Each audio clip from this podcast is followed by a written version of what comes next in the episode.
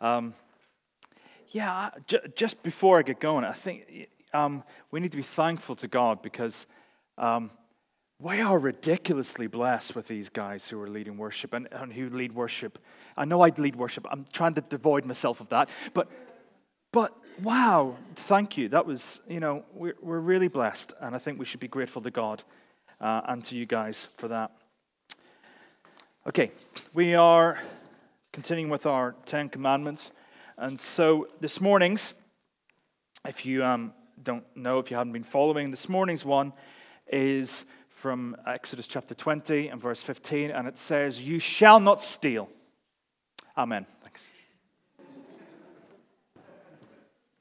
If only, if only it was that simple, because um, I was looking at this and I'm going, okay, this, this is going to be fairly straightforward. Oh, fool me. Um, I came to a point where I almost wanted to put a warning health hazard at the beginning of this sermon because I've gone away feeling really rubbish. So you're going to join me in that.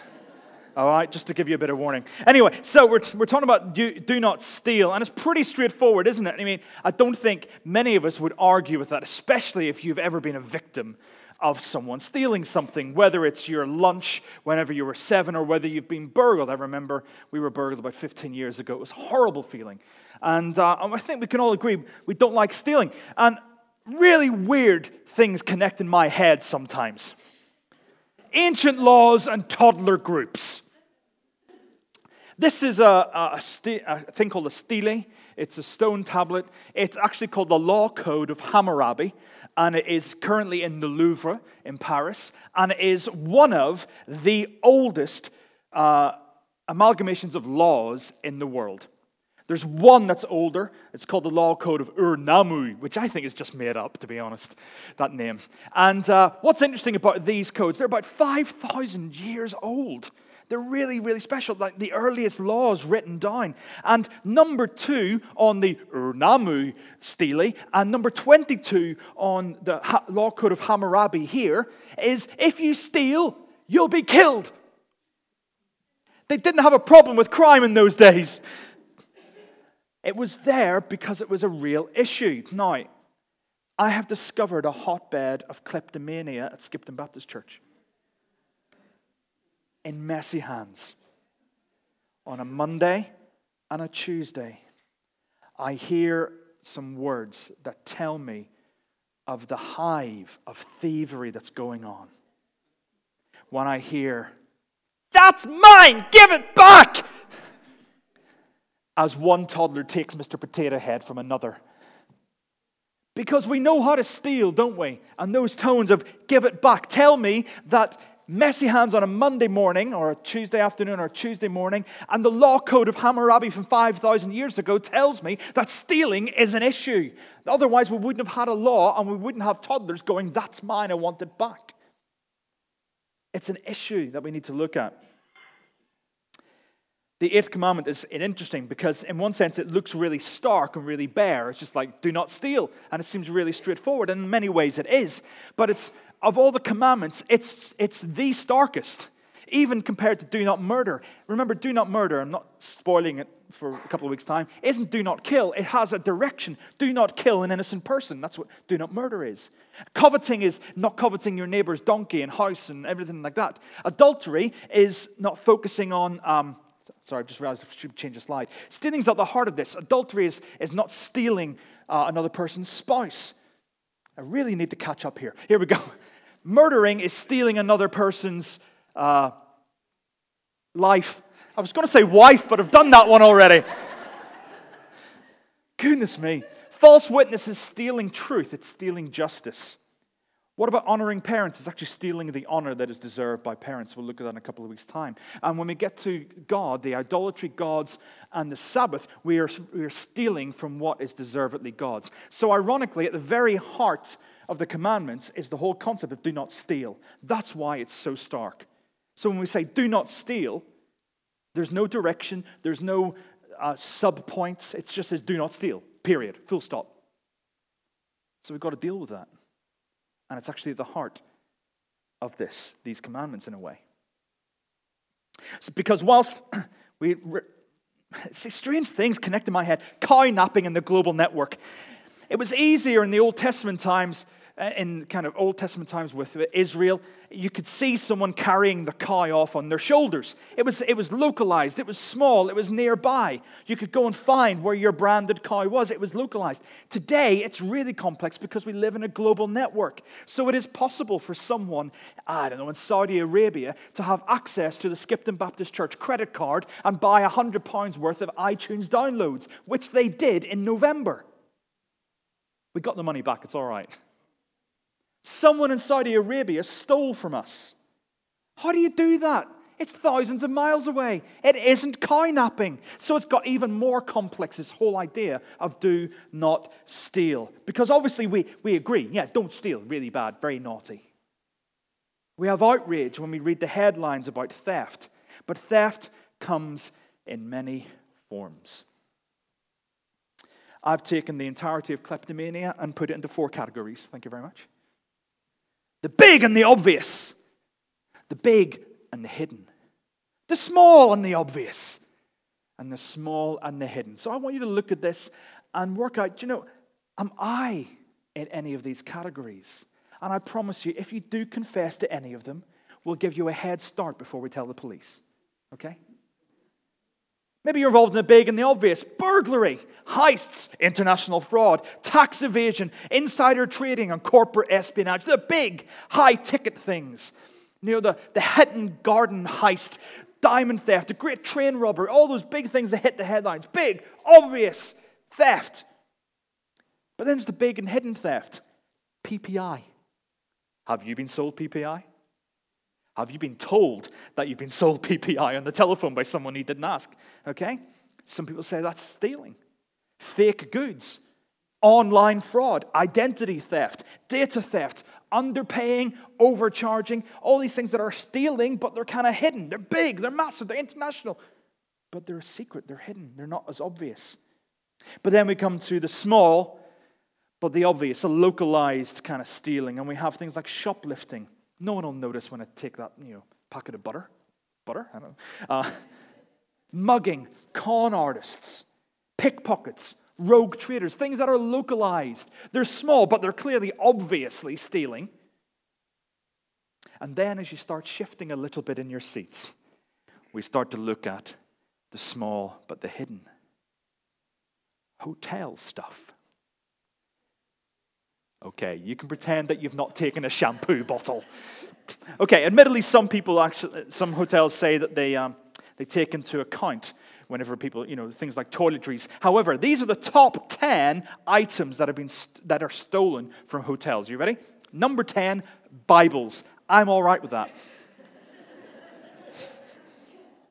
You're going to be in a bit of a shock when they get to Exodus 20. Um, books. People steal books. People actually steal the kettle. Curtains. Artwork from the wall. and even weirder, the frames the artwork is in. Cutlery.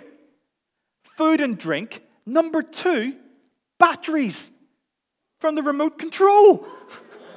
Light bulbs. And finally, the obvious one towels and linen. That's a lovely dressing going, In the bag it goes. That's only one little kind of silly example, but it happens and it costs millions to replace these things. But maybe not just you having a little pilfer of a hotel things when you're away, when we turn into kleptomaniacs, but expenses. When you put your expenses in, are they correct? Are they accurate? Taxes, we don't really want to pay on them. Can we, is there any way of getting around them? We hear the headlines of the big ones, but actually, do we? Are we fastidious about our tax returns? What about those borrowed goods that you've just not returned? Downloading stuff. Have to, we have to stand here and say we are guilty because we use images and we don't know whether we've paid for them or whether we need to pay for them or whether we don't. So, invariably, we'll, we will have breached copyright at times, even if we didn't want to. We all do. We all copy and paste and things like that. And we want to be better at that, but we do. Plagiarism, when you take, you say something is your work and it's actually someone else's.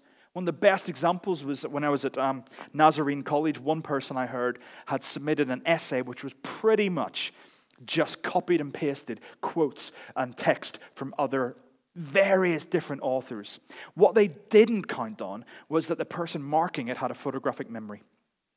And so recognized every single quote on it and said, I'm sorry, you've been, that's plagiarizing. No, it's not. And I tell you, well, I'm sorry, that's from this person, that's from this person, that's from this person, that's from this person. Plagiarism. What about work goods?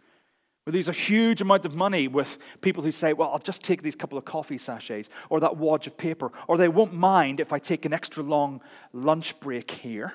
No one will notice. What about the wrong change? It should have costed 20 pounds. They only charged me 10. Oh, well, I'm in a rush. I'm not going to go back. All these things, big and obvious, right down to the small and the hidden. Now, I'm going to ask, you know, are we thieves? Certainly, I probably would have said I'm not, but maybe sometimes I could be. And maybe you're all going to report me. I hope not. we may not be thieves in this particular way, but we need to be aware of these kind of phrases that we use to dampen things down. It's okay, whoever it is can afford it. It's a big company, they won't notice it. Or they account for this in their pricing, so therefore it's okay for me to take it. Or they left it here, they obviously don't want it, so I might as well take it. Nobody else wants it. Or everyone is doing it, so what's the problem? These are all excuses and cover up, comfortable words for whenever we engage, even in small and hidden thievery. So, why is actually this whole point? Why is stealing so bad? One of the key things about why it's so bad is because there is always a cost. Whether it's a diamond heist or whether it's 600 pens being taken from your company every year by the 600 different employees, there is always a cost that someone has to meet. They have to be paid for. British Retail Consortium in 2015 said shoplifting, uh, the cost of shoplifting was 335 million pounds in one year. And Experian, the credit expert, said the cost of fraud in one year is over 190 billion pounds. There is a cost to stealing in all its forms, big or small. And at some level, every theft someone pays for. Often it's the victim and their losses. That's the obvious one. There's also the emotional upset. If you've ever had your house broken into, the feeling of, of violation, the loss of sentimental things, maybe not even the expensive things, it's a horrible price to pay. But also in the bigger corporations and companies, hotels, restaurants, they increase prices to cover for the things that people have stolen. Someone pays it. Someone pays it in their insurance premiums. You know that if, if there's a theft, your insurance premium goes up. Basically, if you sneeze the wrong way, your insurance premium goes up. Or the area gets a bad reputation. I wouldn't go and leave your car there because, or actually, that's not a good place to look for a house because you can look online to find out the crime rates and the, the stealing rates and burglary rates for your area and where you want to move to because all theft, all stealing has a cost. And what about the cost to increased security? Because we become insecure and scared with thefts. So we buy locks, we get alarms fitted, we have dogs, we have guards, we have CCTV, we've got passwords, we've got double authentication passwords, we've got software to protect our identity online to make sure no one can steal it. And all that comes at a cost as well, as well as the cost of a bit of paranoia. And the knock on effect is that we hold even tighter our possessions and the things that we own because we're scared that it's going to be taken from us. And so our grip just gets a little bit stronger. People say, the good old days, you could leave your house door open and you'd know that nothing was going to be taken. I'm not entirely sure it was completely that well, that way. Otherwise, we wouldn't have had a Hammurabi code 5,000 years ago saying, do not steal. But I think one explanation is why stealing is bad is that it affects people, there's a cost. But I think it reveals a deeper thing about us.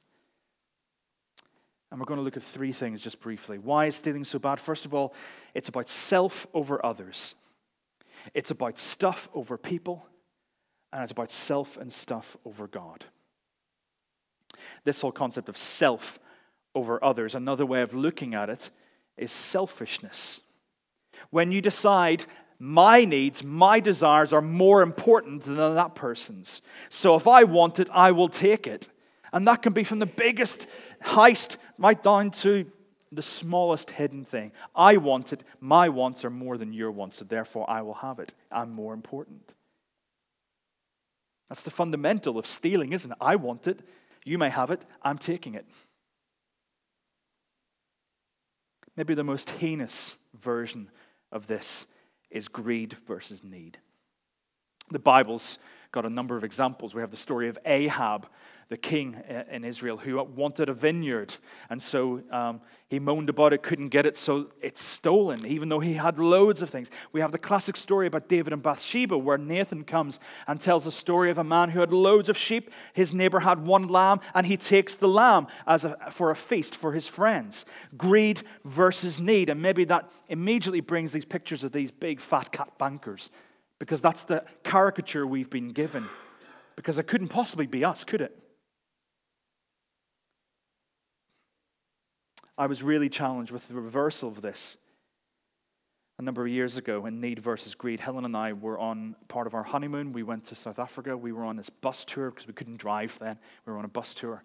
And the, the guide who was taking us on this tour, um, we were driving down through this area, and on pretty much one side of the road, there was a really rundown township, not very much, really impoverished. And virtually across the road, just up on a hill, was a big rich enclosure, big walls, high fences. There was barbed wire security guards, and there was luxurious houses with swimming pools and everything you could possibly want. Such, uh, you know, such dichotomy in this one place. And he told a story about uh, one man from the township that actually had crossed the road and climbed up, gone over the, the wall, through the fence, broke into a house and stole some stuff in order to go home and feed his family. And the people on the bus are going, Oh, that's awful stealing. And I was shocked because the, t- the tour guide said, before you jump to consideration, this guy was stealing from someone who had a huge amount in order to feed his starving family. Who's guilty in that? And I'm not making judgments about the morality of this, but it really challenged me to think what are our situations that cause people to be in that situation? Because stealing can be a cause, but it can also be a consequence of the situation that people find themselves in and how have people got to that situation. If people are forced to steal in order to live from those whose greed caused the need in the first place, who is the guilty one? But the thing is, we have a very sanitized picture. I don't know, has anyone ever watched the TV series Hustle? The con is on, or the movie Ocean's Eleven, or maybe if, you, if you're not like that, a bit of Errol Flynn as Robin Hood and the idea of the noble thief stealing from the rich and giving to the poor hustle, hustle says you can only you can't steal or you can't uh, con an honest man and their victims of their cons are always really rich nasty people and their benefactors are always poor impoverished and it's all very noble but is it really now i'm not suggesting i'm not suggesting that it is ever right to steal all right Okay, just want to clear that up. But maybe this commandment, do not steal, is a little bit more complex than the simplistic way of looking at it. It's a little bit less clear cut because we live in a world where there are 2,000 billionaires with a total uh, fortune of about $6 trillion in the same world where there are starving children and adults, men and women in this world where they don't have food, water, safety provision, shelter, or basic sanitation in the same world, sometimes even in the same country. And we may just focus on the big fat cats and not realize that we are complicit in this because we are part of the richest percentage of the world. We're part of that. Now, this is um, whilst realizing that we are also in a place in the UK where the disparity between rich and poor is getting wider and wider. Hence, why, as the church, we have CAP, we have Job Club, we have Food Bank, we have mental health provision because of the state of affairs of things. But this is the world in which we live and in which we and our families and our descendants, or sorry, our ancestors have been part of making this culture.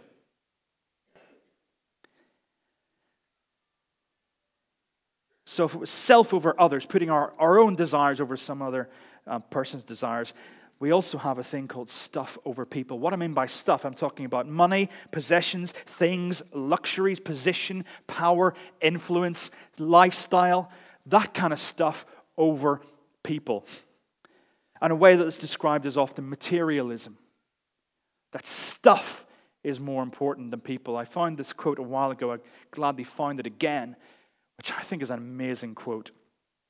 And it says this People were created to be loved. Things were created to be used. The reason why the world is in such chaos is because things are being loved and people are being used. Doesn't that sum up where we're at in so many ways? And it's not just this global specter of aren't humans bad. I'm not saying that. I'm saying we need to wise up to the fact that we may be part of this. We may be part of the culture of using people and loving things. Whether that's in our workplace or whether that's in our home. We could be buying into this ideology without even thinking about it. So when it says do not steal, and we just go, well, it's not relevant to me, maybe we need to stop and think about it. Are we complicit? This is too often the driving force behind our consumerist global economy. It's really interesting that Exodus 20, verse 15, just simply says, Do not steal. But in the very earliest interpretations of it in the Jewish religious writings in what's called the Mishnah, they understood it as do not steal people, first and foremost. This was about kidnapping and slavery, was the first understanding of do not steal by the Jewish rabbis. And this was in opposition to the common practice at the time, where in Old Testament times, in the times of, of the exile, you could go and overpower someone and take them, and they were your slave. They had to do your, your bidding. It was common. And I have to say, contrary to what some people suggest, the Bible and the Old Testament is not, does not endorse slavery. It does not uh, excuse slavery. If you want to know for a fact, it says in Exodus 21, verse 16, after do not steal, it says in Exodus 21, 16, that anybody who kidnaps another person and puts him into slavery deserves to die. Okay, that's pretty black and white, isn't it? And when we read about slavery in the Old Testament from Israel's point of view, it's what actually is called indentured servitude.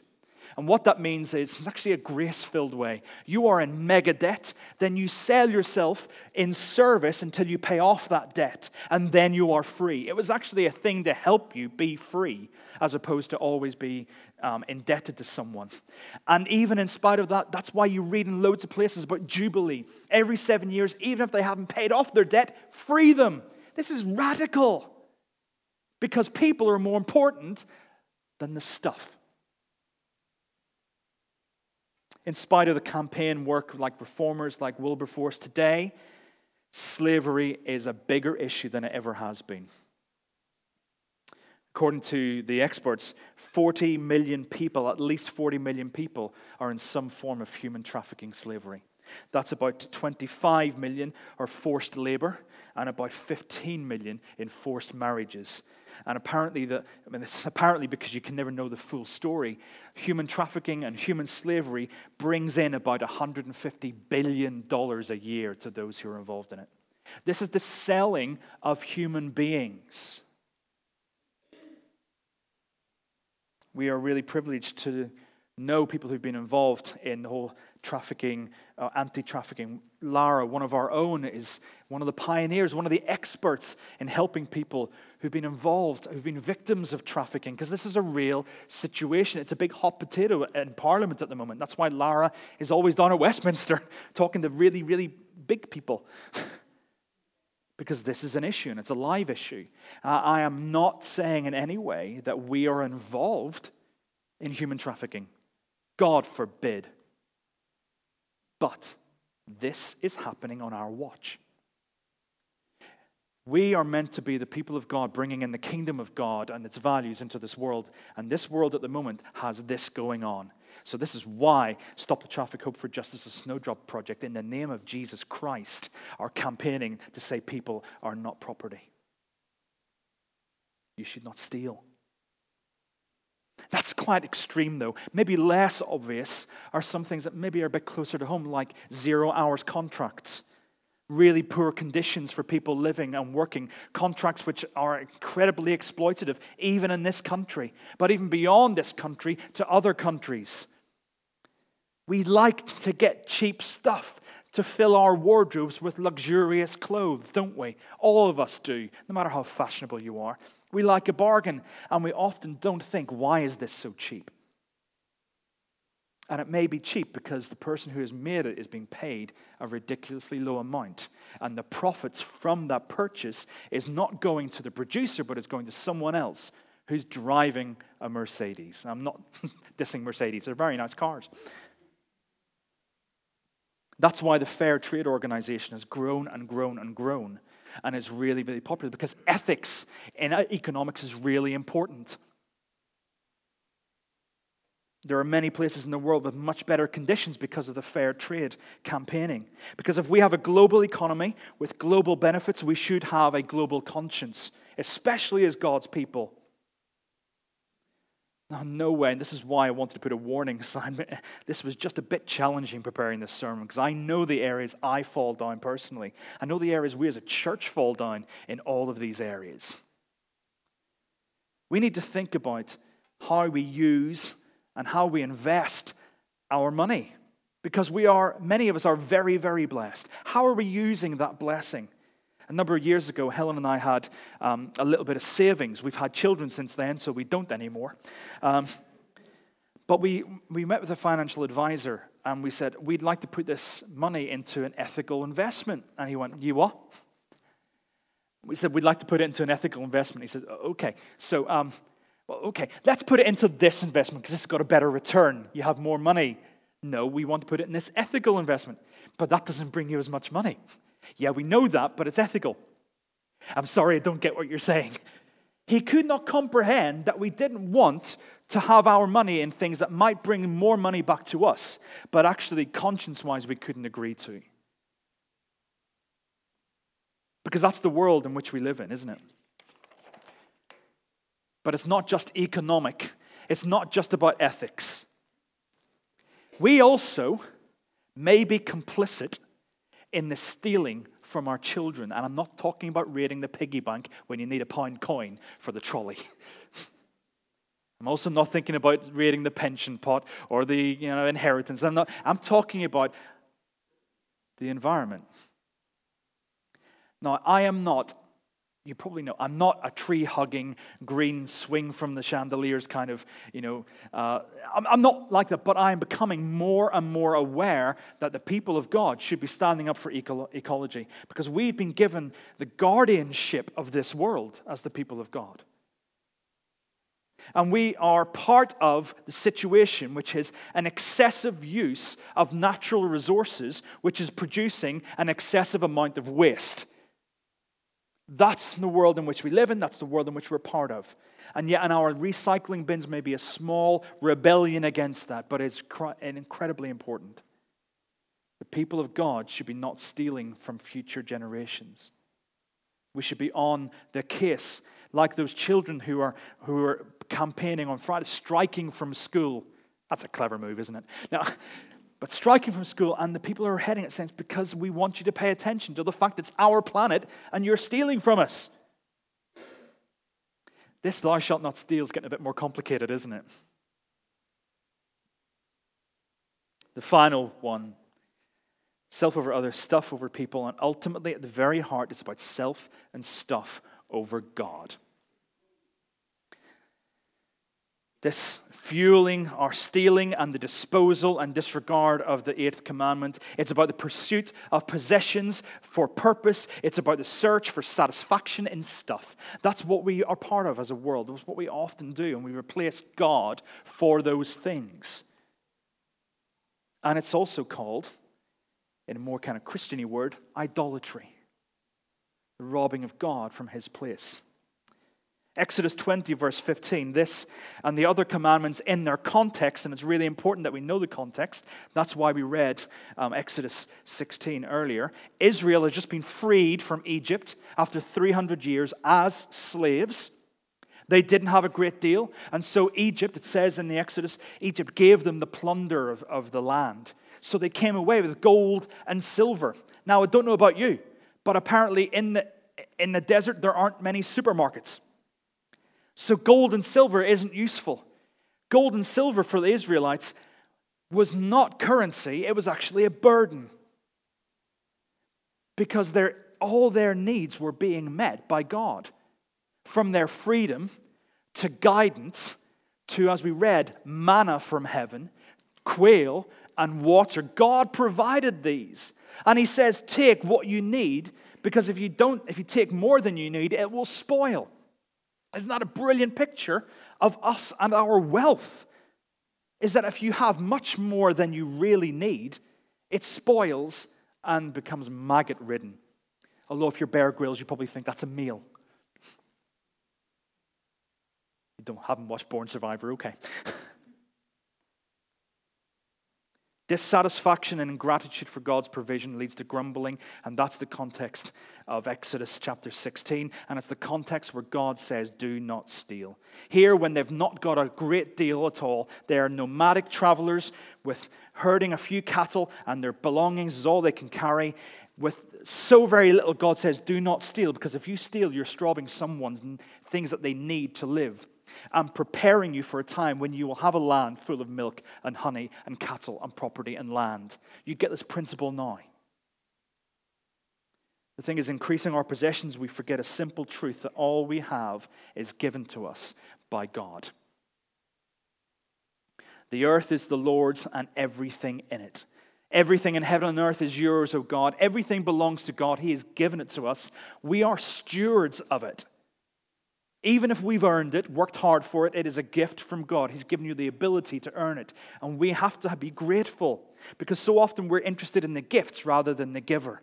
And that is idolatry. That's where stealing ticks off commandment 1, 2, 3, and 4. No idols, no other gods, respecting God's name and keeping his Sabbath um, revered.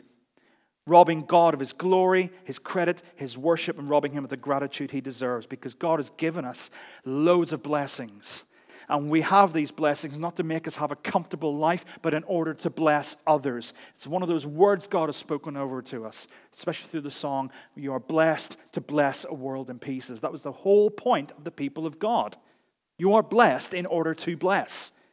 Malachi 3, verse 8 talks about Will you rob God from your tithes? Will you hoard treasure for yourself and not give it to what God wants you to do?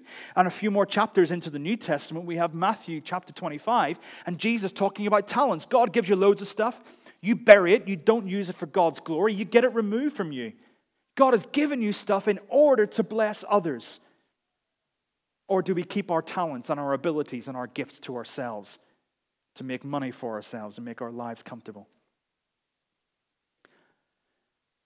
Antidotes, very quickly. They're all G's. Gratitude. If we are grateful, if we appreciate, if we have contentment, which is what Paul writes in Philippians 4, then we become less dependent on seeking other things, other acquisitions. Counter acquiring wealth and, and hoarding and the threat of stealing with generosity. Giving stuff away. 1 Timothy 6 and 18 says, Be generous. And then in Ephesians 4, Paul talks to people who were thieves. He said, Stop stealing and instead do some work. Why? Because you learn the value of what things cost and you appreciate them more and you know it's a sacrifice and you know someone else has worked for something that you might be taking. So often we're told to get a grip, aren't we?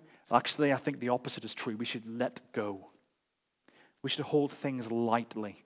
Jesus says in Matthew chapter 6, Where is your treasure? Is it gold and silver that will rot and go away, or is there something else? Uh, is God more important than your stuff? Loose your grip on possessions, and then you'll be less tempted to covet or to steal. And finally, guard. Psalm 139 says, Lord, see if there's any offensive way in me. Sort me out. L- look at what I've got. Am I complicit? Am I receiving stolen goods? Am I aware of where I am involved in the robbing of people's freedom, their income, and their time. So that was a brief summary of Do Not Steal. Amen.